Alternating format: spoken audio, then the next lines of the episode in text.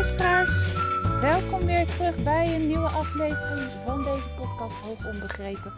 Of mocht je voor het eerst luisteren, leuk dat je me gevonden hebt. In deze podcast heb ik het oog voor vermoedelijk hoogbegaafde kinderen en hun ouders. En ik weet dat er ook trouwens heel veel leerkrachten luisteren, dus ook superleuk uh, als je waarde uit mijn podcast als leerkracht haalt. Hey, vandaag weer een nieuwe podcast. Deze keer wederom vanuit Zweden, vanuit het koude, prachtige, enorm besneeuwde Zweden. Wij zijn hier uh, twee weken op skivakantie. En uh, inmiddels zit de eerste week erop. En uh, het bevalt ons hier uitstekend. Mocht je me ook op Instagram volgen, mocht je dat niet doen en willen doen, Eveline underscore en O-R-D-T-Z-I-J. Dan heb je misschien al de plaatjes gezien. En het is hier echt prachtig. Er ligt ontzettend veel sneeuw. De pistes zijn super. En ook ik kan zeggen uit eigen ervaring dat de pistes super zijn. Heb je mijn vorige podcast beluisterd, dan heb je me nog horen zeggen dat ik uh, helemaal niet van skiën hou en dat no way dat ik de pistes op ga. Nou, daar is de afgelopen dagen verandering in gekomen. En dat heeft alles te maken met dat ik de kinderen lekker bezig zag. En ik op een gegeven moment um, ja, zag dat de kinderen ja, een uur en een kwartier les hadden, maar daar eigenlijk niet genoeg aan hadden. En onze jongste die, die heeft voor het eerst les, die skiet voor het eerst. En uh, ik zei, nou weet je, volgens mij hebben ze verderop nog een andere piste, nog een babypiste zoals ik dat dan altijd noem, waar je zou kunnen oefenen. En toen dacht ik, nou, als ik nou met haar meega, dan kan ik het ervoor doen. Want ik heb echt jaren geleden, de eerste keer was toen, ons, toen ik net zwanger was van onze oudste, ben ik gaan lessen. En dat heb ik een aantal uh, keer gedaan. En uh, de laatste keer was acht jaar geleden. Uh, dus ik kan het wel. Niet goed, maar ik kan het wel. En ik heb het ook altijd leuk gevonden op de babypistes. Maar ik dacht dus, um, weet je wat, op zo'n simpele piste kan ik het. Vind ik het ook nog eens leuk om te doen ook. En dan kan ik haar wat leren. Want ik zag dat ze in de les um, ja, het was een klein groepje en het was echt een lieve juf. Maar die juf die sprak of Zweeds of Engels. Ja, dan, dan, dan werkt het niet. Weet je, ik zag dat ze gewoon niet aan het opletten was en dat ze het niet kon volgen en uh, dat het er niet boeide. En daar kom ik straks nog even op terug, op dat laatste stukje. Want dat was uh, een hele interessante ontdekking wederom. Daar gaat ook deze podcast eigenlijk over. Maar ik maak even mijn intro af. Maar ik heb dus uh, skis gehuurd en ik dacht, ik uh, ga gewoon uh, zelf mee op die babypiste. En als ik daar plezier heb, dan is het prima, dan is het goed genoeg. Maar de makkelijke pistes hier zijn echt ontzettend breed. Er zitten geen steile stukken in. Um, ja, ideaal voor mij ook om het te proberen. Dus ik was vanuit de babypiste, kon je zo stiekem even een klein stukje van zo'n, volgens mij is de blauwe piste. Ik weet het eigenlijk niet, of de groene piste ik heb geen idee. In ieder geval een hele makkelijke piste. Kon ik even meepakken. Uh, en toen dacht ik, oh, maar dit vind ik eigenlijk ook wel leuk. Het is weer iets moeilijker, maar nog steeds niet te moeilijk. Nou ja, en zo ben ik erin gerold. Op een gegeven moment uh, dus, uh, zeiden mijn kinderen van... oké, ga je dan vanmiddag ook met ons mee skiën? Ik zeg, ja, dat is goed. En vanuit ons huis hebben we een pad helemaal naar beneden. Dan moet je met een sleepjeslift minimaal 10 minuten tot bijna een kwartier omhoog... Uh, en dan moet je weer een stukje skiënd naar de, ja, naar de officiële pistes. En dat hebben we gedaan. En ik zei, kan ik dat wel? Zijn ze niet te stel? Nee, dat kan je wel. Je up, gewoon gaan. En uh, er komt vanzelf wel weer een, een, heuveltje omhoog, waardoor je vaart verliest. En ook dat ging eigenlijk best wel heel erg goed. Dus, uh, nou, ik ben er doorheen. Ik ski op de meest makkelijke pistes. Ik vind het heerlijk om te doen en uh, moeilijker hoeft van mij niet. Ik wil vooral heel veel plezier hebben. En dat was iets wat ik in het verleden niet had. Ja, dus wel op een hele simpele babypiste. Maar op al die andere pistes niet. En ik werd natuurlijk door docenten uh, van die skileraren, als je het eenmaal kan, hup, ga maar weer hoger, ga maar weer moeilijker. En mijn man die is ook wel zo van, kom op, even doorpakken, dit kan je wel. Ja, en daar had ik dus echt geen plezier in. Ik vond het gewoon niet leuk. Ik was bang. En ja, als ik op vakantie ga en ik doe iets, dan wil ik wel iets doen wat ik, wat ik leuk vind. En niet waar ik alleen maar bang voor ben. En uh, ja, dat heeft mij uh, dus uh, acht jaar weerhouden. Niet dat we al acht jaar, dat we de laatste acht jaar op skivakantie zijn geweest hoor. Helemaal niet. Dat de laatste keer was vlak voor corona in januari. Ehm, maar ehm, ja, dat heeft me er dus de laatste jaren van weerhouden. En nu had ik zoiets. En ik ga het gewoon op mijn manier doen. Op mijn voorwaarden. En niks. Uh, iedereen kan praten tegen me aan wat ze willen. Als ik het niet wil, ga ik het niet doen. Ik wil gewoon plezier hebben. Nou, tot, ja, tot nu heb ik in ieder geval plezier. En ja, als ik deze podcast opneem is het zaterdag. Um, de skilessen voor uh, de kinderen zijn voorbij. En ja, dat was wel iets waar, ja, waar ik heel graag met je wil delen. Want dat is echt, ja, daar heb ik weer iets voorbij zien komen wat ik bij hoogbegaafde kinderen zo ontzettend vaak zie. En dat wil ik met je delen. Wat was er namelijk aan de hand? Um, ik heb onze jongste zoon niet in het lesje zien skiën, maar die was echt niet enthousiast. Hij zegt: dan gaan we twee keer de berg omhoog met de, met de stoeltjeslift. Om de minuut staat de juf uit te leggen in het Engels, wat ik heel lief van haar vond, want hij was de enige die volgens mij niet Zweeds was. Ik versta daar helemaal niks van. Ik vind het oersaai. Het schiet niet op.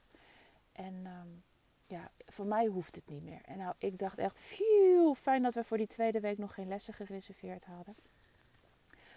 Ja, want dit schiet natuurlijk gewoon niet op. En bij onze jongste, die zat in een groepje met vier of vijf andere, nee, drie of vier andere kinderen. Zij was dan uh, vier of vijf, nummer vier of vijf. En um, ja, die begonnen gewoon op de, de kleine, simpele piste van een paar meter. Ging, gingen ze met sleepjeslift een paar meter omhoog. En dan mochten ze uh, de pizzapunt gaan oefenen. En ze mochten oefenen met een beetje bochtjes maken.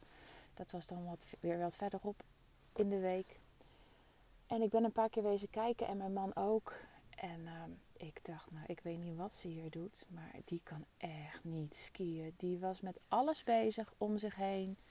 Uh, andere kinderen helpen. Ze was bezig met uh, sneeuw eten.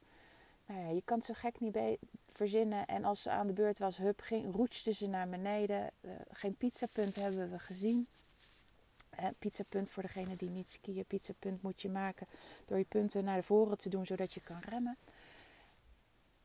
En wij dachten echt, nou, dit wordt helemaal niks. Daarvoor moeten, die moet echt volgend, volgende week weer les en volgend jaar weer les. En die, ja, die heeft blijkbaar gewoon niet zo'n aanleg.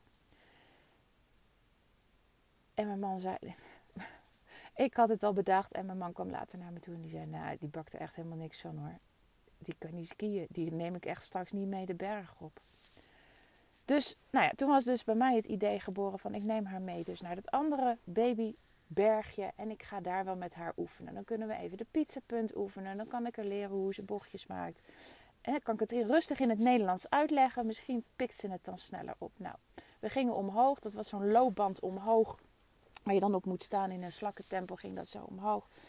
En ehm, we kwamen boven. Ze was eerder boven. Ze wachtte wel netjes op mij. En ze zegt: Doei, mam.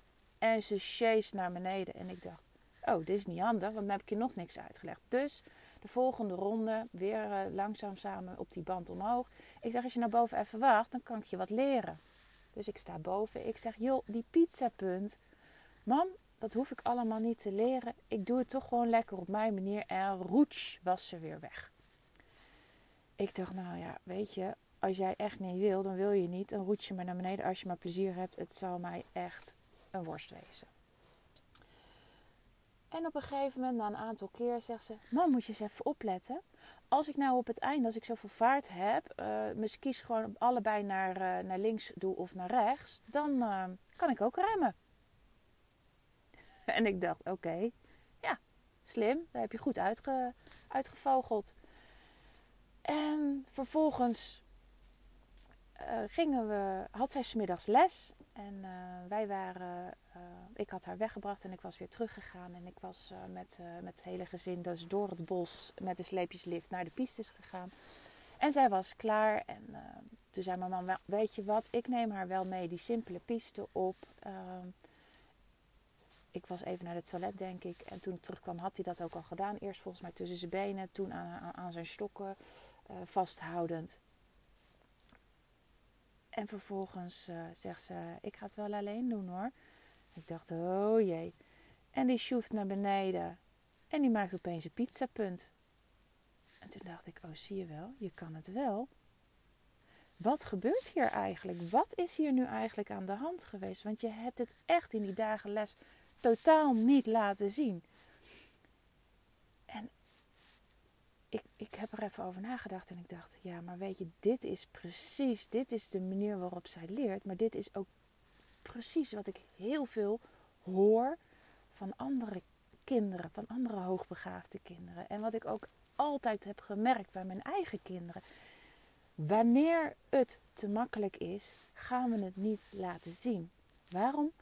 En, en ik denk dat dan, dat dus een gedachtegang is geweest, of dat bewust is geweest of niet. Maar zij hoefde op die hele simpele piste totaal geen pizzapunt te maken. Dus waarom zou je een pizzapunt gaan maken? Het is toch niet nodig? Je stopt vanzelf wel onderaan die uh, babypiste. Want je hebt ten eerste geen vaart. En ten tweede loopt het weer een beetje op. En sta je stil, kan je weer de lift in. Dus het is niet noodzakelijk om het te gaan laten zien. En nu, nu ze natuurlijk van een moeilijkere piste naar beneden ging met heel veel vaart. Uh, want dat vindt ze het allerleukste. Moest ze op het einde wel. Want anders, ja, zou ze uh, aan het einde iemand raken of uh, ergens in de hekken belanden. Dus op het moment dat zij, de, zij gedwongen werd door de omstandigheden om het te laten zien, kon ze het uiteindelijk wel. En dat is heel interessant. En dit is wat ik heel veel zie bij hoogbegaafde kinderen op alle vlakken. Ik, ik, hè, bij zwemmen, ik, ik stop er een beetje van, ik wil twee dingen tegelijkertijd zeggen, dat gaat niet. Bij zwemles hoor ik het ook heel vaak. Als ouders tegen mij zeggen: Het is zo'n ellenlang verhaal, die zwemles. En het schiet maar niet op, zeg ik wel eens tegen ze. Laat de juf ze maar gewoon in het diepe zwembad gooien. Huppakee. Dan zal je zien dat ze het wel kunnen. Maar de, de prikkel is er namelijk niet wanneer het niet moeilijk genoeg wordt. Niet moeilijk genoeg is. Ik heb dat vroeger zelf ook met onze oudste gehad. Die eh, wilde heel graag met vier jaar zwemmen. En ik dacht, nou ja, betere motivatie hebben we niet dan dat je het zelf wil leren. Dus hup, op zwemles. En na een half jaar dacht ik, eigenlijk wat we nu met onze jongste dochter met ski hadden, van nou, dit wordt hem echt niet. Totdat we op vakantie gingen en ze zei, mag ik ook een keer oefenen zonder zwembandjes? En wij zeiden, uh, oké, alleen als wij in de buurt zijn. En ze zwom zo weg. Maar ja, tijdens de zwemles moesten ze weer met die zwembandjes aan.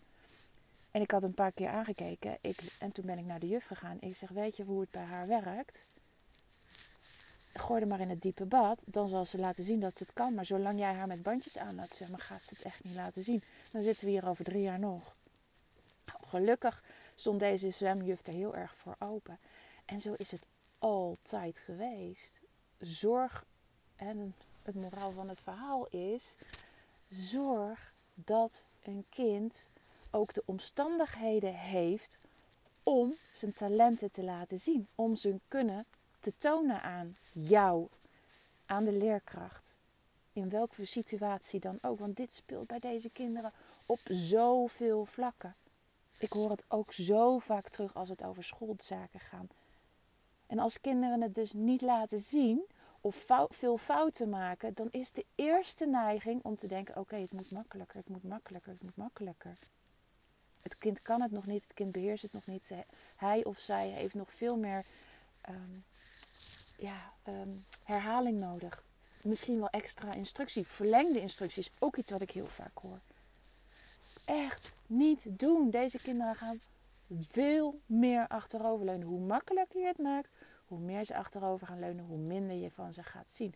En dat is zonde. Want als jij het er niet uit krijgt, in dit geval wanneer de leerkracht het er niet uitkrijgt of een zwemdocent. En maar zo blijft zitten op eerst laten zien en dan geloof ik je pas. Ja, dan gaan ze het niet laten zien. Zal het nooit moeilijker worden en beland je van het een in het ander. Want het kind raakt gedemotiveerd. Er wil helemaal niks meer doen. Hè, allerlei lichamelijke klachten komen er dan tevoorschijn. Boos, gefrustreerd woedeaanvallen in de thuissituatie. Nou, kortom, er, er ontstaat een sneeuwbaleffect. Grappig gevonden in deze situatie dat wij lekker in de sneeuw zitten. Um, was niet bewust. Ik kan er zo uitrollen. Maar dat is wel het effect wat je krijgt. En het is dus niet eerst zien en dan pas geloven. Wat deze kinderen nodig hebben is geloven en laat het maar zien. En maak die stappen maar moeilijker.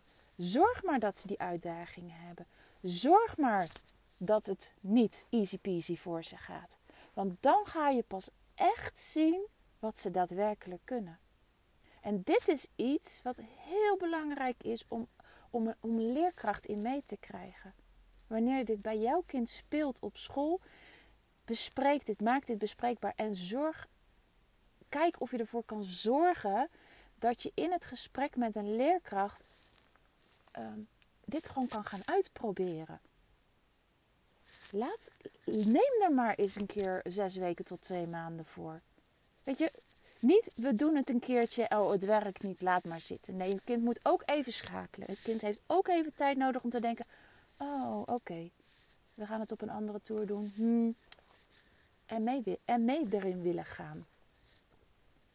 Maar ik garandeer je dat dit voor heel veel kinderen de oplossing gaat zijn. Maak het niet makkelijker. Echt, dat is een no-go. Maak het absoluut niet makkelijker. Maak het heel erg veel moeilijker. De afgelopen uh, week had ik ook een aantal gesprekken met ouders. En één uh, moeder die had uh, contact met mij gezocht. Zij had via haar zus mijn gegevens doorgekregen. ik had de kinderen van haar zus mogen onderzoeken. En zij schreef mij van, weet je, ik zie uh, wat ja, de positieve effecten van het onderzoek wat jij bij, uh, bij, mijn, bij mijn kinderen van mijn zus hebt gedaan. En wij lopen met één, tenminste eigenlijk met beide kinderen, maar dit ging om één, één van hun kinderen. Lopen wij zo vast, al jaren, al jaren zitten, zijn wij zoekende, zijn wij zoekende. En hoe meer ik erover lees, hoe meer ik er met mijn zus over praat, hoe meer ik denk dat dit ook eigenlijk geldt voor ons, voor ons kind. Hè? Dat er ook sprake is van hoogbegaafdheid. Alleen er wordt zo weinig mee uh, met, die, ja, met, met dat idee, met het vermoeden gedaan.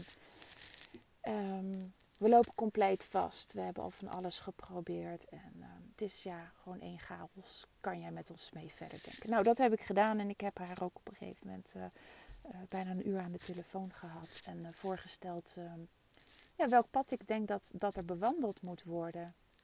En in hun geval denk ik dat het een versnelling moet zijn. En um, op een gegeven moment uh, zei zij tegen mij. Ik wil namelijk niet te veel in details treden, dus ik, uh, bij deze informatie hou ik het. Maar op een gegeven moment zei zij tegen mij: uh, Wat je me nu voorstelt, wat we gaan doen. Het lijkt wel alsof je er al van uitgaat dat ons kind dit gewoon allemaal kan en dat die versnelling geen probleem hoeft te zijn.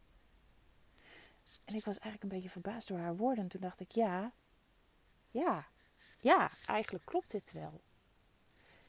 En ik zei tegen haar, ja, maar dit is wel zoals ik, er, zoals ik elk onderzoek inga. En wat ik ook vind dat deze kinderen nodig hebben. Ik ga er altijd van uit dat een kind dit kan. Mijn um, insteek en mijn aanspreekniveau is altijd hoog. En dat heeft alles met hetgeen wat ik je net verteld heb te maken. En ik legde dat ook aan haar uit en zei: Ja, ik, ik, ik, ik begrijp wat je zegt. En, ehm, ik vind het fijn hè, dat jij daarin gelooft. maar ja, dit, dit was voor mij zo'n voorbeeld van, van hoe ik erin sta en waarvan ik echt oprecht geloof dat deze kinderen dat nodig hebben. Maak dat aanspreekniveau hoog. En dat is in je communicatie zo. Maar maak ook ehm, de verwachtingen hoog. En dat betekent niet dat ik extreem hoge verwachtingen heb waar een kind nooit aan zou kunnen voldoen. Nee, het is afgestemd op de leeftijd, het is afgestemd op de informatie die ik heb gekregen. De verwachtingen is passend bij het kind, maar ligt altijd hoger dan wat eigenlijk de omgeving rondom het kind ja, aan verwachtingen heeft. En dat heeft alles mee te maken dat een kind zich daaraan kan optrekken. Als ik namelijk een lage insteek heb, dan krijgen we hetzelfde als wat mijn dochter op de skipiste laat zien. Ongemotiveerd. Als je denkt dat dit het is, waarom zou ik dan mijn best doen? Het heeft geen nut. Ik kan hier toch niet op laten zien wat, het, wat, wat ik al kan. Dus ja, waarom zou ik moeite doen? Dus vandaar is altijd noodzakelijk dat deze kinderen omgeven worden met hoge verwachtingen. En nogmaals, niet torenhoog, niet extreem, zodat een kind echt niet aan kan doen en altijd het gevoel heeft dat het faalt. Dat is niet de bedoeling. Maar wel hoger. Je kan eigenlijk als ouder, ook in de thuissituatie, ga het maar eens uitproberen. Als je denkt dat dit echt voor jouw kind geldt, ga het uitproberen. Ga eens kijken wat er gebeurt als je het kind op een ander niveau gaat aanspreken. En dan ben ik heel benieuwd wat er gebeurt. Ik denk dat het hele positieve effecten gaat hebben. Laat het me vooral terug weten. Ik ben heel benieuwd. Oké, nou dan ga ik afsluiten. Dankjewel weer voor het luisteren en ik spreek je snel weer. Groetjes, doei doei!